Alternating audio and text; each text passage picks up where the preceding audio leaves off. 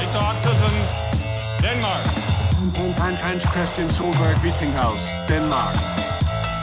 Velkommen til Serve Smash, en podcast om dansk og international badminton.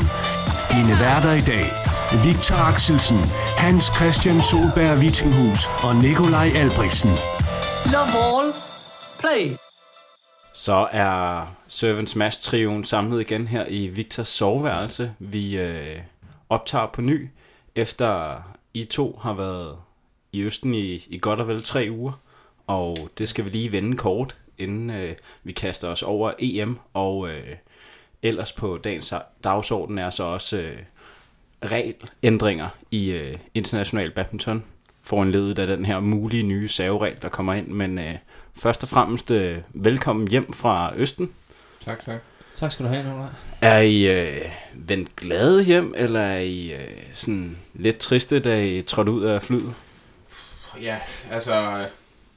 Jeg vil sige, jeg var glad for, at det er jo snart to-tre uger siden efter Indien, og så kom jeg så hurtigt ned på jorden igen, hvis man kan sige det sådan. Ej, jeg, jeg er selvfølgelig glad for min øh, sejr i Indien, men øh, jeg havde ønsket, at turen måske var enten en lille smule bedre, end den gjorde.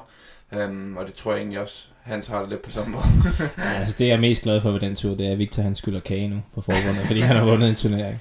Uh, det var ja, en ekstremt dårlig tur for mig. Uh, Indien var fint nok, altså jeg kan godt bruge en kvartfinale til noget der, men uh, inklusive den kvartfinale, så spiller jeg tre virkelig dårlige kampe i streg. Uh, så jeg vil sige, jeg er glad for at være hjemme igen og kunne træne lidt og forhåbentlig blive uh, bedre. Uh, og så kunne jeg også lige nå hjem og hjælpe til med en nedrivning af et hus. Så der var der lidt positive ting at tage med, men der er ikke meget.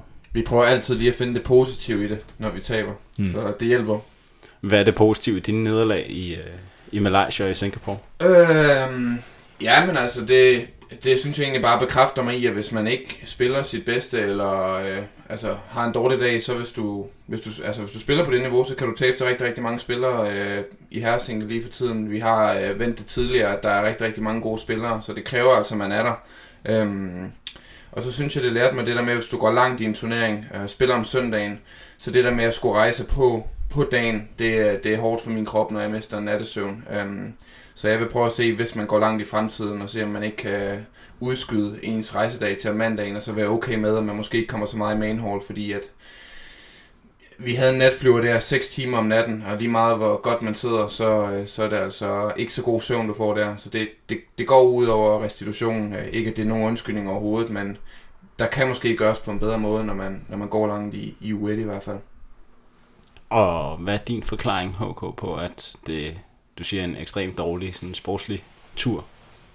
Ja, det, det er et godt spørgsmål. Altså, ja, jeg spillede øh, af en eller anden årsag ret udisciplineret øh, i, øh, i både i Malaysia og især i Singapore. Øh, af en eller anden årsag, ja, så er det svært ved at, at holde disciplinen og spille efter den plan, som, øh, som jeg ellers øh, fint havde lagt med, med Kenneth Jonasen og, og Kim Nielsen, der var med derude som træner. Øh, og det blev krydret med, med ret mange uprovokerede fejl. Øh, de to ting hænger lidt sammen, fordi når jeg mister disciplinen, jamen så, så vil jeg gerne hele tiden kreere noget og, og skabe mine point selv. Øhm, og så, ja, så kommer jeg til at lave mange fejl, fordi så er der ikke, øh, så er der ikke ret stor, øh, hvad kan man sige, altså maven for at lave fejl, den er, den er ret lille, når jeg begynder på det. Øhm, så jeg skal helst være inde i, i zonen, kan man sige, for at jeg begynder at, at kunne skabe pointene selv.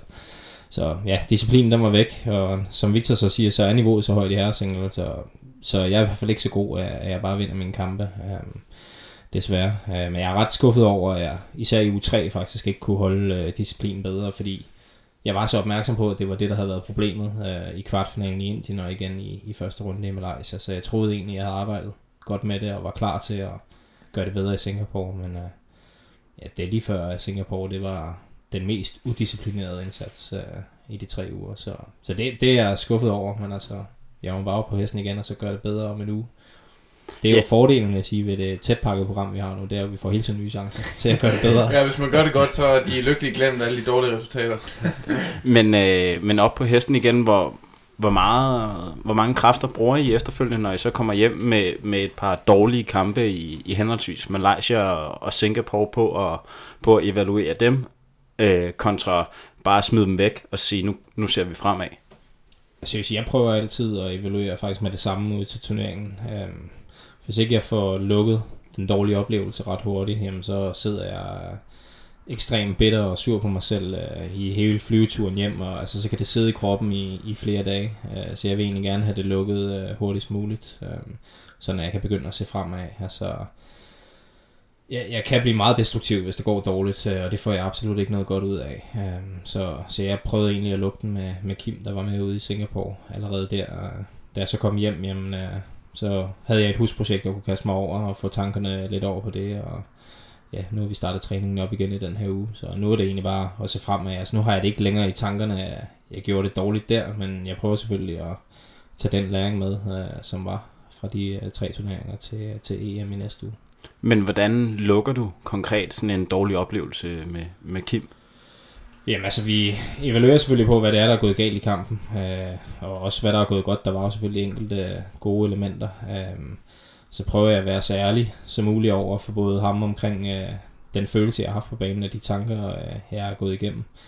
Øh, og ja, så prøver vi egentlig at, at lægge en plan for, hvad er det, jeg skal gøre bedre næste gang, jeg står i den her situation. Øh, og hvad skal jeg komme hjem og, og arbejde videre med. Øh, så har jeg så helt konkret taget en snak med, med Kenneth Jonasen i dag øh, på træningen, øh, omkring de ting, som jeg snakkede med Kim om, øh, for lige også at, jeg kender da min hovedtræner, så for lige at brief ham på, hvad, hvad det er, vi har snakket om, og hvordan det er, vi gerne vil, vil komme videre øh, herfra. Så, så det handler egentlig bare om at lave en, øh, ja, en god, ærlig øh, evaluering af, af, hvordan tingene er gået, og, og så lægge en plan for, for fremtiden. For der er det vel noget mere blandet, Victor, efter sådan tre uger væk, hvor der er en exceptionel god uge i Indien, og så to ja. første runde nederlag. Hvad gør du for ligesom at bearbejde den her proces samlet set?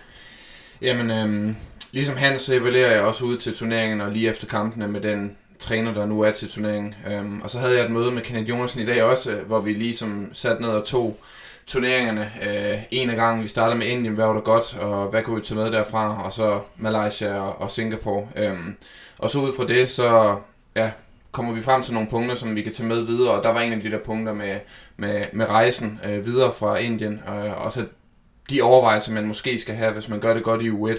Øh, og man måske skal tage hjem øh, efter u 2, øh, selvom man øh, måske er sulten nok og så videre, og har en øh, fin lodtrækning på papiret, så hvis du ikke er der mentalt, og det, hvis man er ærlig for sig selv, så kan man godt mærke det, når du er ude i Østen, øh, hvor man lige er, synes jeg.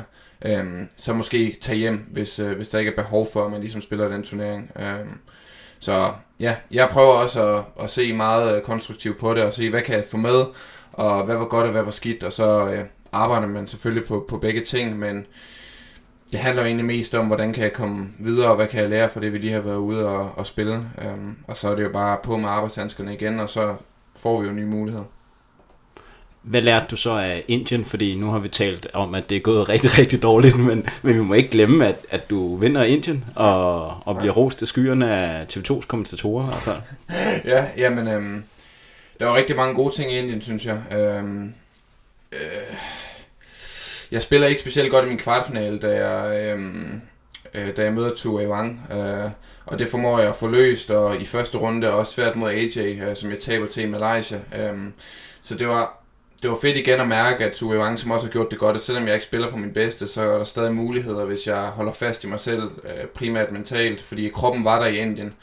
Øh, og når den er det, så har jeg langt nemmere ved at finde ro, og det tror jeg, der er det samme for, for, for, alle, for alle spillere, øh, specielt også som, os danskere, vi er meget, jeg er i hvert fald meget knyttet til min krop også. Hvis jeg har en dårlig følelse i kroppen, så er det tit, det går i hovedet på mig. Øhm, men det havde jeg ikke i Indien, der havde jeg en god krop, og der var jeg virkelig god til at holde fast i mig selv. Øhm, og spille på, på et højt niveau og ramme bolden godt. Øhm, så ja, nu har jeg været i finalen to gange tidligere, så det er som om, at den halv, den, den ligger meget godt til mig. Øh, og så er det selvfølgelig fedt at få lov til lige at, at vinde en ekstra kamp, end at tabe i finalen igen. Og mange siger jo, at du vandt din første Super Series turnering i, i december i, i Dubai med finalerne, men mm. men det er jo reelt set den første Superseries turnering, du vinder, hvor der er knockout-fase hele vejen. Ja, Den det, her, det må også betyde noget. Ja, helt sikkert. Altså, jeg synes, det gav en enorm ro, det der med at stå i den der finale på en eller anden måde, men øh, jeg vandt Dubai. Øhm, ja, det er lidt svært at forklare, men den der den erfaring, man får ved at stå i en finale og vinde den, og det, det giver bare noget lidt specielt, og det var meget fedt at mærke, synes jeg. Øhm, også fedt. Selvfølgelig er det altid fedt at vinde turneringer, så ja, ja det er jeg selvfølgelig glad for. Og det der med at vinde turneringer, det øh, skal I to dyste om i Kolding lige om lidt. Ja. Formentlig. Ja. Hvis øh, det ikke bliver til et par første runde nederlag, så skal der nok komme sensationsoverskrifter. Ja. Det skal jeg love jer. Øh, men ja, det håber jeg, at du har ret i. Jeg vil sige, der, der er mange ombud i, i her singles. Ja. Men øh, hvordan ser du frem mod Kolding, HK? Øh, jamen altså, jeg glæder mig til at få en chance igen til at, at gøre det bedre. Øh, men altså, jeg skal være ærlig at sige, at jeg er ikke særlig stor fan af, at der er EM allerede igen nu. Altså, vi spillede EM for et år siden, øh, og jeg, ja, jeg er ret stor modstander af, at det er hvert eneste år, det skal afvikles. Øh, jeg kunne bedre lide, at det var hvert andet år, som det har kørt ind til ja, i år, øh, som er første gang, at det er, det er en årlig begivenhed. Øh, ja, jeg, jeg, jeg synes egentlig, det er lidt unødvendigt, øh, og det er bestemt ikke et spillerønske, at det skal være der hvert år.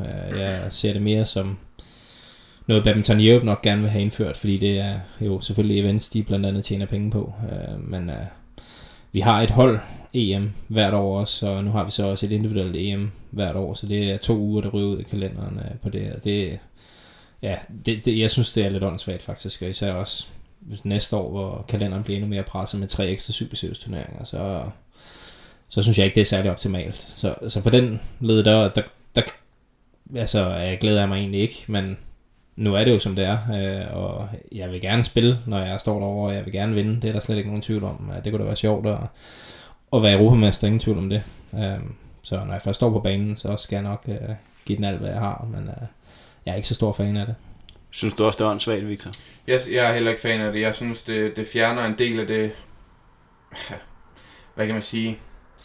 Det at vinde EM, det fjerner lidt, når det er... Det er bare noget mere specielt, når det kun er hvert andet år. Øh, og den ryger lidt nu, synes jeg. Øhm, og som han så siger, så når det ikke er et spillerønske, så ser jeg heller ingen grund til det, for jeg synes, det fungerede godt før. Øhm, og, men igen, når man først står på hjemmebane i Kolding, så glæder vi os selvfølgelig helt vildt. Det er jo mere set ud fra vores... Øh, både fra set ud fra vores træning og set ud fra det program, vi allerede har, at når Badminton Europe også begynder at smide en ekstra turnering ind, og vi har allerede holdturneringerne, så er det lige pludselig meget, meget, øh, meget travlt program. Um, så, men når det så er sagt, så er det jo sådan, det er, og vi er, vi er klar til at give den gas i næste uge, og, og glæder os, når vi først er derovre, men uh, hvis det stod til os, så i hvert fald også til mig, så spillede vi kun EM hvert andet år. Men øh, så er Kolding selvfølgelig en speciel begivenhed, fordi det er på hjemmebane, men generelt set, hvorfor hvorfor lader I så bare ikke være med at spille det? Ja, altså vi er jo, først og fremmest så er vi forpligtet til at stille op, fordi vi er udtaget af Badminton Danmark, og vi har en kollektiv aftale, der siger, at vi skal, ja, skal stille op. Ikke? Så hvis vi har lyst til at være en del af landsholdet og den daglige træning, jamen, så skal vi stille op. Øhm, men altså, det er jo heller ikke sådan, at, at vi vil sige nej til at stille op, hvis ikke vi var bundet af den kollektive aftale. Altså, der er gode ranglistepoint på spil. Øh, det er vigtigt for sponsorerne også, øh, at man gør det godt, og altså, vi vil jo selvfølgelig gerne spille foran en fyldt hal i Kolding. Øh, det, det bliver rigtig sjovt, det er der slet ingen tvivl om. Øh, så det er ikke altså selve den enkelte turnering her, jeg ikke har lyst til at spille. Jeg synes egentlig også, EM øh, generelt set er blevet prioriteret ret højt i forhold til, øh, altså til sportslige niveau, hvis man sammenligner det med Super turneringer og VM og så videre. Øh, men det ser jeg bare heller ikke øh, at det fortsætter med at blive sådan, hvis det skal være hvert år EM. Det bliver sværere for det danske landshold at prioritere det lige så højt, tror jeg, i fremtiden, som, øh, som vi ellers har gjort. Hvor hvis det stadig kun var hvert andet år, jamen, så, så, så tror jeg, det vil være øh, en lille smule lettere. Det er bare også lidt ligesom, altså, nu ved jeg godt, man skal ikke sammenligne øh, OL med et EM, men en af grundene til, at OL er så specielt, det er jo også, at det er hver fjerde år, og det samme kan man jo sige med det at der er hver andet år, det betyder bare, okay, spillerne ved, at de har to års ventetid, hvis de skal have chancen for at vinde altså det her igen. Øh, så det gør det bare specielt, og det, der ryger bare en masse, i hvert fald for mig personligt, når, når det er hvert andet år. Øh, ja, når det er hvert år, undskyld. Øh, så, men igen, vi, vi glæder os jo, og det er jo ikke sådan, at vi kommer op til Kolding og slet ikke gider at spille men det er mere formatet som sådan, der er lidt, øh, der er lidt skuffende. Og det er jo præcis det samme med VM. Altså, det er jo også blevet ændret til, øh, til det er hvert år. Øh, en af de ting, jeg også synes, der er ærgerligt ved det, det er jo for eksempel sådan en som øh, Peter Gade, der har vundet EM fem gange. Altså, det er ret imponerende, fordi han har gjort det over en lang overrække på ja, 10 år. Han havde også en enkelt, hvor han, hvor han ikke var med på grund af skade. Hvor, jamen, vinder du EM fem gange nu, så kan det reelt set være over en periode kun på fem år. Altså, øh, selvfølgelig er det stadig imponerende at vinde fem EM-guldmedaljer. Det er jo ikke noget, man bare lige gør, men det gør altså præstationen noget mere imponerende, at du gør det over en, en lang øh, overrække. Altså alle de der rekorder også og sådan noget, der, der synes jeg også, det mester lidt. Øh, og jeg er sådan en nørd, der elsker statistik og rekorder og sådan noget, så altså det, det ødelægger faktisk også øh, en, en lille smule for mig. Det gør det. Så kan vi jo passende lige lave et lille shout-out til din statsman, som er på Twitter. Og Facebook. Og Facebook. Den er rød på Facebook også. Ja. Så facebook.com slash badminton statsman, tror jeg, man skal skrive. Så kommer den frem. Så kan man følge lidt med i nogle sjove statistikker. Og, øh, og det ligger vel også øh, sådan pointmæssigt til, at Danmark skal, skal være historisk gode ved, VM, mål på medaljehøsten. Jeg kan i hvert fald læse, at de har rigtig høje ambitioner, badminton Danmark. Øh, og sidningerne også deraf. Jeg tror, i herredobbel er Danmark seedet i 2 og 3 endda. Øh, I en ellers øh, forholdsvis stærk kategori med tidligere All England vinder og OL bronzevinder, der ikke er i top 3. Men, øh, men hvad ser I ellers frem til, udover jeres egen deltagelse i Kolding? Hvad kan I så se frem imod? Jamen altså for at blive sådan i rekorder og statistikker og sådan noget, så øh, har Christina og Camilla jo faktisk en øh, ret unik mulighed. Øh, hvis øh, Christina kan vinde to rækker for tredje gang i streg, så kommer hun op på syv EM-guldmedaljer, øh, og det gør Chris, Camilla så også. Øhm, og så er der faktisk kun en enkelt spiller i Europa, der nogensinde har, har gjort det bedre. Uh, og det kan I jo så lige få et par minutter til at tænke over og prøve at gætte, hvem det er. Uh, jeg kan så godt melde her, jeg er rimelig væk på den. Jeg, jeg, jeg kan melde op, at det er... Du har det, så ikke haft et eneste rigtigt svar endnu i tidligere quiz, vi har lavet, så jeg er stadig favorit. er det en dansker? Det er ikke en dansker, nej. Altså Camilla, hun er den mest vindende dansker i EM-sammenhæng med seks guldmedaljer lige nu. Så kommer Christina noget... med med fem sammen med Gade og Jens Eriksen. Men der ligger en, en engelsk kvinde med Ej. 12. Jamen, jeg skulle have sagt... Uh, jeg... Julian Clark. Nej, du har fornavnet ja. rigtigt. Uh, jeg, vil, jeg vil have sagt uh, Simon Archer, men det er det så ikke. Nej, det er det ikke. Der er en good, eller sådan noget. Ja, det er Joanne Good, der tænker ja. på. Det, det er heller ikke hende. Det er, det er Jillian Jilks. Nå, okay. hun, har, ja, hun har 12 EM-guldmedaljer, så det er, det er ret imponerende. Men det er ret unikt, at Christina og Camilla de kan komme op på syv. Det er, det, det synes jeg er lidt spændende at følge. Øh, det, det synes jeg, øh, de har jo rigtig gode chancer for det, må man sige. Det skal de nok gøre. Altså Dame Dublin, den har jeg svært ved at se dem uh, smide. Altså, de, lige pt. vil jeg jo egentlig nok mene, de er det bedste par i verden. Uh, altså nu japanerne der, Takahashi og Matsutomo, har vi ikke set så meget, og ja, nu slog Christina og Camilla dem i, i Singapore, så jeg synes egentlig med rette, de kan sige, at de er det bedste spillende par lige, uh, lige nu. Øh, mixen bliver lidt sværere for Joachim og, og Christina. Altså der, der synes jeg, der er et par par, som godt kan drille dem. Øh, men øh, altså der, der er en meget realistisk mulighed for, at hun kan blive dobbelt Europamester for tredje gang i streg. Det vil være ret imponerende. Hvad, hvad med jeres egne muligheder? Victor, du øh, er siger til at vinde guld. Ja, øhm, ja, men altså, jeg håber da på, at jeg kan finde øh, mit gode spil. Øhm, og så tror jeg også på, at jeg har muligheden for, for at vinde. Det ville være sjovt at, at vinde to gange i streg. Øhm, så det har jeg egentlig, øh, ja, det har jeg egentlig bare fokus på. Øhm, og så jeg står til at møde øh, KV i første runde, som jeg mødte til EM forhold også, men der er mange, øh, specielt synes jeg, at franskmændene, de, øh, de gør det bedre og bedre. Øhm, så jeg glæder mig til at komme over forhåbentlig at få nogle gode kampe, men frem for alt så glæder jeg mig egentlig til at spille på hjemmebane i Danmark. Det er altid sjovt og forhåbentlig så kommer der rigtig, rigtig mange mennesker og kigger. Um, og så, ja, så håber jeg sgu, jeg vinder, og, og håber på, at taber. og, og, en, øh, og jeg håber på, at du får en, en kvartfinale mod din gode ven Pablo Abian. Er det ikke ham, du står til? ja, og jeg, jeg, jeg håber også, at jeg skal møde Pablo Abian. Jeg, sidste EM, der havde vi en kamp, hvor ja, jeg synes, han var rimelig provokerende. Gik og råbte og skreg hele tiden, så det ville være rart at sætte ham på plads og rimelig nederen og, og tabe til ham. Så den vil jeg sætte mig rimelig op til, hvis jeg skal møde ham. Ja, altså... Ja, jeg håber egentlig bare mest af alt, at jeg kan spille bedre, end jeg gjorde de sidste uger. Det er egentlig det, jeg ser mest frem til. Uh, jeg synes, jeg har fået en... Uh, ja, forholdsvis dårlig lodtrækning, øh, for at sige det lige ud. Øh, men altså, det har jeg, jeg har aldrig nogensinde haft en god lodtrækning til EM, øh, det, det må jeg bare sige. Øh, og den her gang, der har jeg en første kamp, som ja, burde være okay, og, og så har jeg Holst i, øh, i min anden kamp, øh, og sådan lige umiddelbart vurderet, så, så synes jeg, han er klart den bedste af de ikke spillere. Øh, så det bliver, det bliver en hård kamp. Nu slog jeg ham i, i Indien, men ellers så, så synes jeg, han har været, øh, været svær de sidste par gange, øh, og han har også fået på gode sejre her i, i foråret. Øh, så det, det er i hvert fald en kamp, som jeg skal gå ind til med, med ydmyghed og, og respekt, øh, ligesom jeg gjorde i Indien, øh, hvor jeg også var i problemer. Så men jeg tror på, hvis jeg kan, jeg kan finde noget af det niveau frem, som jeg viste i, i den kamp i Indien, jamen så, så har jeg selvfølgelig også en, en god mulighed. Um, men uh, ja, det, det bliver spændende at se, hvilken udgave af mig selv der er, jeg finder frem. Jeg håber selvfølgelig, øh, øh, fan af jer, som jeg er, øh, at, I, øh, at I mødes i finalen. Ja, så laver vi en podcast om det. Og ja. spiller i vores Servant Smash øh, trøjer. Så, så mic'er vi jer op til den finale, øh, og så laver vi en særudsendelse derovre fra. Det er en aftale.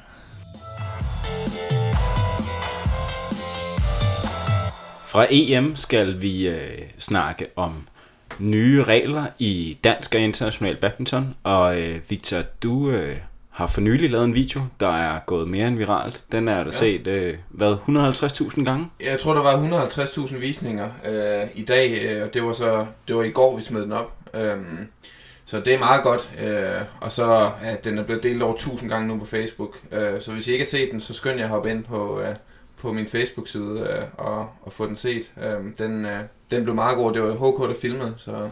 Ja, jeg skal have lidt kredit for Ja, præcis. Ja, Han siger også noget sjovt i den. Det var mig, der var instruktør. Så. og, øh, og den går i al sin enkelhed ud på, at dig ja. og Mads Kolding øh, tester en potentiel ny saveregel. Ja, ja, vi prøver jo igennem vores humor og se, om vi ikke kan sætte lidt fokus på den her nye saveregel, som måske øh, ja, kommer til at blive en realitet, hvor du ikke må save over 1.10, øh, og det er for alle spillere øh, uanset højde. Øh, og specielt for Mads Kolding, der, der kan det godt gå hen og blive et problem. For mig, der, der er det selvfølgelig ikke lige så stort et problem, men alligevel, hvis man skal til at hen og ændre sin saveteknik, så, så er det for mig et problem, som i forvejen saver er, øh, er mildest talt er ringe nogle gange. Øh, så vi håber da, at BWF de, de, de er på Facebook øh, og får lov at se den. Øh, om ikke andet, så håber jeg virkelig ikke, at den bliver, bliver taget i kraft. Jeg ved godt, at i dublerne skal der gøres et eller andet. Øhm, men for mig at se, der handler det mere om at uddanne dommerne og få de samme dommer med rundt til alle turneringerne. Øh, jeg synes, det kunne være et godt bud. BWF har så mange penge efterhånden, at det burde kunne lade sig gøre at uddanne dem på en god måde, og så sende dem ud til alle turneringerne. Øhm, eller også finde på et andet system, et eller andet, noget teknologi eller sådan noget indover. Det ved jeg ikke. Jeg ved bare, at jeg synes, det andet er en latterlig regel. Specielt hvis dommerne de stadigvæk skal sidde og vurdere det med deres egne øjne. Hvorfor er det latterligt? Men jeg synes, det er latterligt, fordi at at lave en fixed højde for, hvor man må save. Altså jeg ved godt, at det kan godt være, at de høje spillere måske har en fordel nu, øh, i og med, øh, at de øh, er højere og kan save fra, ja, højere op fra, øh, når du sammenligner med de mindre spillere. Men at nu havde vi en lille diskussion på Facebook også, Hans, hvor, hvor, hvor jeg ikke rigtig kan se, hvorfor at vi lige pludselig skal hen og ændre det, som, som gør det en ulempe for de høje spillere.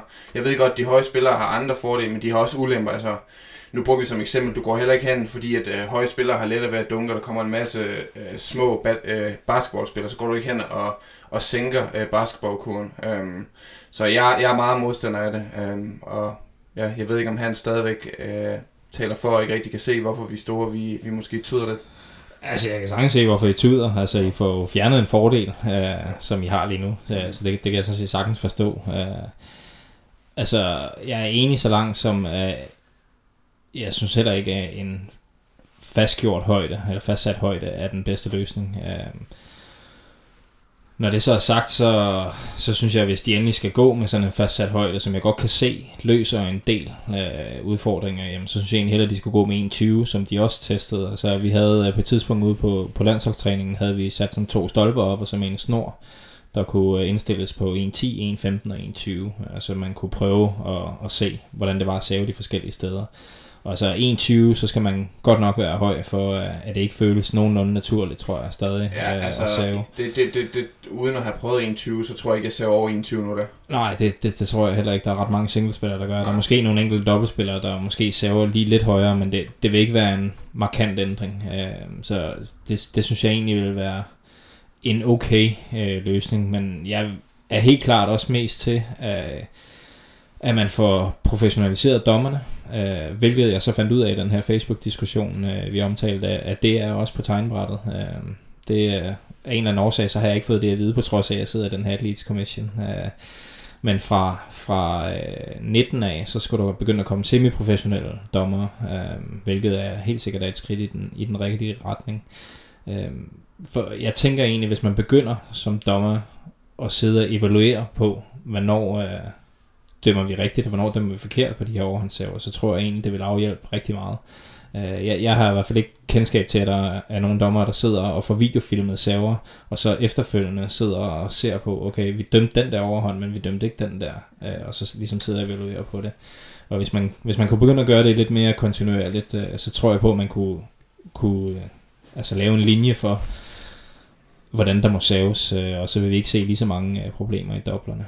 Øh, der, hvor jeg har sådan den største aversion mod de nye regler, som de foreslår, det er, at de også vil fjerne det med, at ketcherhovedet skal pege nedad. Altså hvis de sætter en fastsat højde, så behøver ketcherhovedet ikke længere pege nedad, hvilket egentlig, når man tænker, er logisk nok, fordi du kan jo ikke save en tennissav fra, fra 1.10.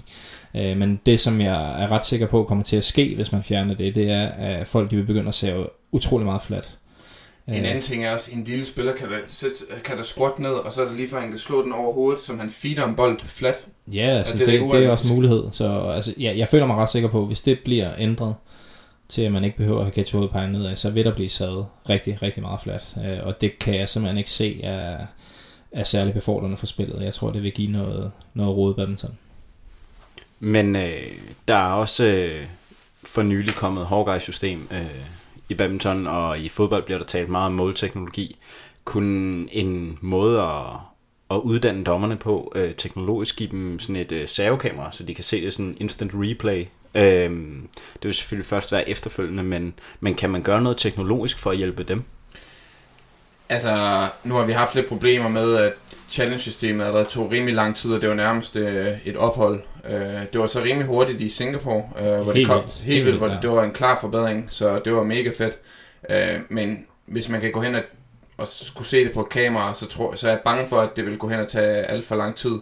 Vi sad og snakkede lidt inden, at vi begyndte at optage podcast med noget læser, øh, som måske var lidt på tegnebrættet. Ja, jeg læste i en artikel, øh, at de, de overvejede at, at kunne måle det med laser, øh, men at det var stadig et stykke ud i, i fremtiden. Øh, Mads Kolding fortalte, at øh, ude i Singapore, der, der sad de og testede af med øh, en måde, hvorpå dommerne skulle kunne se, om man var over øh, 1.10, øh, hvor de skal sidde og kigge igennem sådan en lille boks eller kasse. Øh, fordi et af problemerne lige nu er jo også, at dommerne har forskellige højde, så når de sidder og kigger på, de sidder over ned på en stol og skal vurdere de her server, øh, og der sidder de jo i et forskellige højder, og alt afhængig af hvilken vinkel du sidder i, så kan en sav se højere og lavere ud. Øh, men nu, nu tester de noget, hvor de så skal sidde og kigge igennem sådan en fastgjort øh, øh kasse, hvor bolden skal så være synlig hele tiden, øh, for at det er en, det er en lovlig sav. Ikke? Ja, så på den måde, der prøver de øh, at hjælpe øh, dommerne til at ja, bedre at kunne vurdere det øh, en på, ja, på en ens måde. Øh, men altså, jeg synes da helt klart, det er noget, man skal kigge på i forhold til laser, eller at man måske endda kan challenge en sav. Altså, øh, men der vil helt klart være en indkøringsperiode, ligesom der har været med, med Hawkeye-systemet. Altså, det tog alt, alt, alt for lang tid. Øh, det første halve år til ja, hele år nærmest. Øh, Det er jo først nu faktisk, vi er nede på, øh, at det er en acceptabel ja. længde, det tager. Så der, der vil være nogle indkøringsperioder, men jeg, jeg synes, det er den rigtige retning at gå, øh, fordi der er så meget polemik omkring de server i dobbeltrækkerne. Men er det så overhovedet nødvendigt, I nævner dobbeltrækkerne, er det så overhovedet nødvendigt at ændre på reglerne i forhold til singlespillet? Jeg synes ikke, vi har nogen problemer i single overhovedet. Altså, det er ikke som man siger, der er nogen... Altså, når man har mødt ham, han saver fuldstændig sindssygt. Der er ingenting at gøre på den sav. Altså, jeg synes, jeg ser det ikke som et problem overhovedet. Det er kun i double, hvor der jo så også bliver snakket lidt om, at... Øh, ja, eller, hvor vi ser, at der kommer de her server her, som måske er lidt øh, kontroversielle, mm. så det er jo kun i dublerne. Ja, Jamen helt enig, det er helt ligegyldigt i single. Um, det er det. Uh, man kan så sige dobbelt, altså de kunne også, som der også har været foreslået uh, i mange debatter efterhånden, fjerne dobbelt som for mig heller ikke giver nogen logisk mening overhovedet. Uh, det er den, altså den streg, den har kun betydning i et slag i hele duellen, og det er kun i dobbelt, den betyder noget. I, i single har den ingen betydning, og banen bliver gjort mindre, når du er flere spillere på banen. Det, altså, det, det giver slet ingen logisk mening for mig. Uh, og det er bare med til at gøre, at der bliver ekstremt stort pres på servesituationen. Uh, fordi at banen er så lille uh, og kompakt. Uh, ja, spillerne er så stærke i dag efterhånden, at altså, de, altså, de ville sagtens kunne, kunne komme hen, og nu skal jeg passe på, hvad jeg siger, fordi Bo han står også til træning i morgen, men jeg tror da også godt sagtens, at han vil kunne dække en, en hel halv bane, selvom, uh, selvom det selvfølgelig vil blive en udfordring for nogen, så, så synes jeg det godt, man kunne gøre det. Ja, altså det vil jo selvfølgelig blive sværere at være den, der returnerer, fordi du skal dække mere. Øh, og jeg tror ikke umiddelbart nu, fordi det har udviklet sig, som det har at dobbeltspillerne, så vil sænke deres sav. Men hvis du både kigger på savereglerne og så samtidig fjerner den linje, så tror jeg faktisk, at det vil give væsentligt bedre spil. Um, altså det kan være fascinerende nok for sådan tre badminton-nørder, som også sidder og ser en dobbelt, hvor vi ved, at det er sindssygt svært at være så god i sav-retur. Men for sådan den almindelige seer, der, der tror jeg, det kan være virkelig svært at fange nuancerne i det her savespil. Og så bliver det bare sådan, altså korte, hurtige dueller, hvor man ikke rigtig, du bliver ikke rigtig betaget af det. Øh, så jeg vil hellere have, at man fik ja, gang i nogle flere dueller. Øh, det er det, som jeg tror, folk virkelig elsker dobbeltrækkerne for, at det kan gå så stærkt, at du kan få de her fede dueller, hvor du står offensiv, defensiv, flatspil og så videre. Noget andet, øh, der har været på tale, mens I har været væk, det er det her med forsinkelser i spillet, med at øh, spillere trækker tiden. Herunder så jeg finalen i Malaysia, hvor øh, Marine mødte Tai og Marine trak tiden, altså mere end jeg har set før. Og, øh, og Jim gjorde selvfølgelig meget ud af at tale om det, og, og tale for et, øh, et form for ur, øh, som dommerne kunne have. Øh, kunne det være en måde at, at hjælpe på det, på det måske stigende problem? Det, det synes jeg godt, det, det kunne. Altså, jeg synes igen, at det kommer... Efter en lang duel, der synes jeg ikke, det vil give mening, at man skulle gå i gang efter et ur, jeg ved ikke hvor lang tid, 10-15 sekunder, eller hvor meget, hvor meget man skulle have. Der synes jeg igen, at det falder tilbage på dommerne, som skal evaluere øh, situationen, og prøve at se lidt realistisk på det, fordi nogle gange, der er det jo så, altså det er så nemt at se, når en person trækker tiden, og altså, der burde det være muligt for dommerne også at sige, at nu skal vi lige i gang med at spille. Og så efter en duel, hvor man har øh, altså, virkelig været nede og ligge, og det har været vildt, og publikum er op og køre og sådan noget der. Så gik lov til at komme ud og få lov at tørre, det, det, det synes jeg egentlig er okay. Øhm, men igen, så kommer det an på, hvad situation man, man står i. Ja, altså, som, som Victor siger, så det burde være nemt at genkende, når man, øh, altså hvornår folk de trækker tiden og så videre, men fordi at dommerne er som de er, øh, og det her det, det er ikke en kritik af dommerne faktisk, men de dømmer kun to til tre internationale turneringer om året, mange af dem. Øh, altså for eksempel nu er vi ude i Malaysia, og jeg har en dommer øh, i min kamp. Jeg har aldrig set den før. Øh, hun dømmer måske ja, to internationale turneringer på et år, så hun har overhovedet ingen følelse med, hvordan vi internationale spillere, vi ligesom bruger alle knep, der gælder. Øh, hvor jamen, får vi de her professionelle dommerkorps, jamen, så vil de jo rejse med til alle turneringerne. De vil lære spillerne at kende, de vil vide, hvilke knapper det er, vi trykker på osv. Øh, og så kan de lige præcis, som Victor siger, gå ind og håndtere fuldstændig, okay, nu bliver du nødt til at sætte gang i spillet. Øh, altså, for så ja, man kunne godt sætte sådan en altså, play clock på, ligesom de har i basket, at man skal skyde inden for ja, 25 sekunder eller 30 sekunder, men altså jeg er heller ikke fan af, at man regulerer sig ud af alt. Øh, jeg, jeg synes ikke, at det burde være nødvendigt.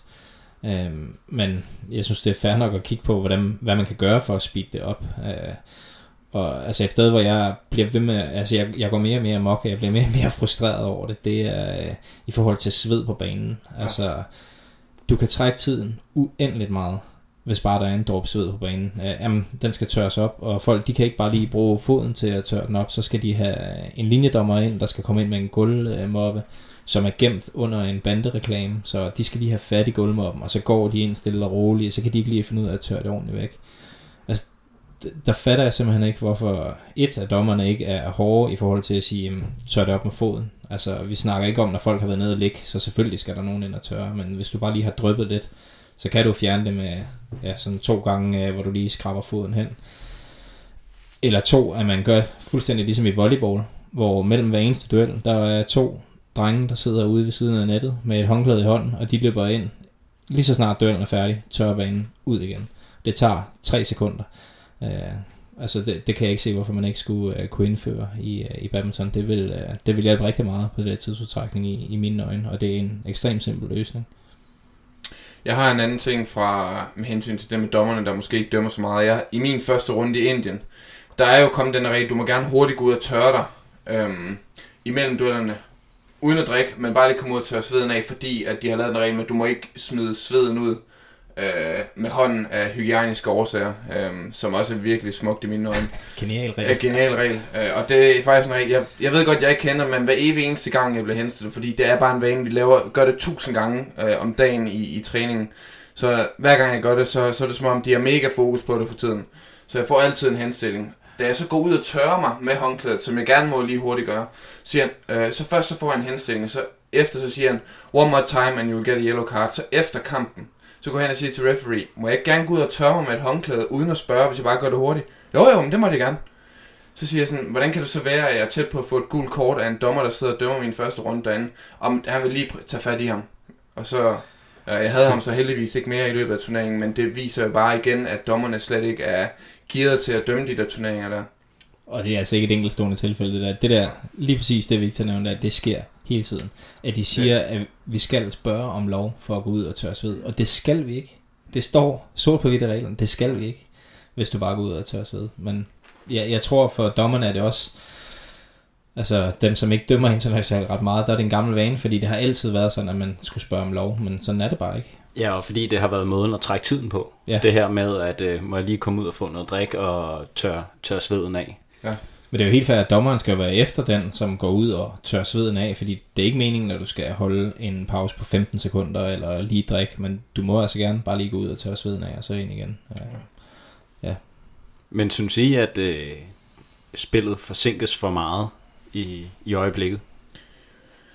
Altså, jeg synes egentlig ikke, jeg kan ikke lige komme i tanke om nogle kampe, hvor jeg sådan ligesom har tænkt, altså for mit vedkommende, hvor der virkelig er blevet, øh, altså virkelig er blevet trukket tiden, men altså, egentlig ikke, synes jeg. Altså, det er ikke noget problem for mig lige nu, at man har, er der nogle modstandere, hvor man synes, når man sidder og kigger på det udefra, hold da kæft, det går langsomt.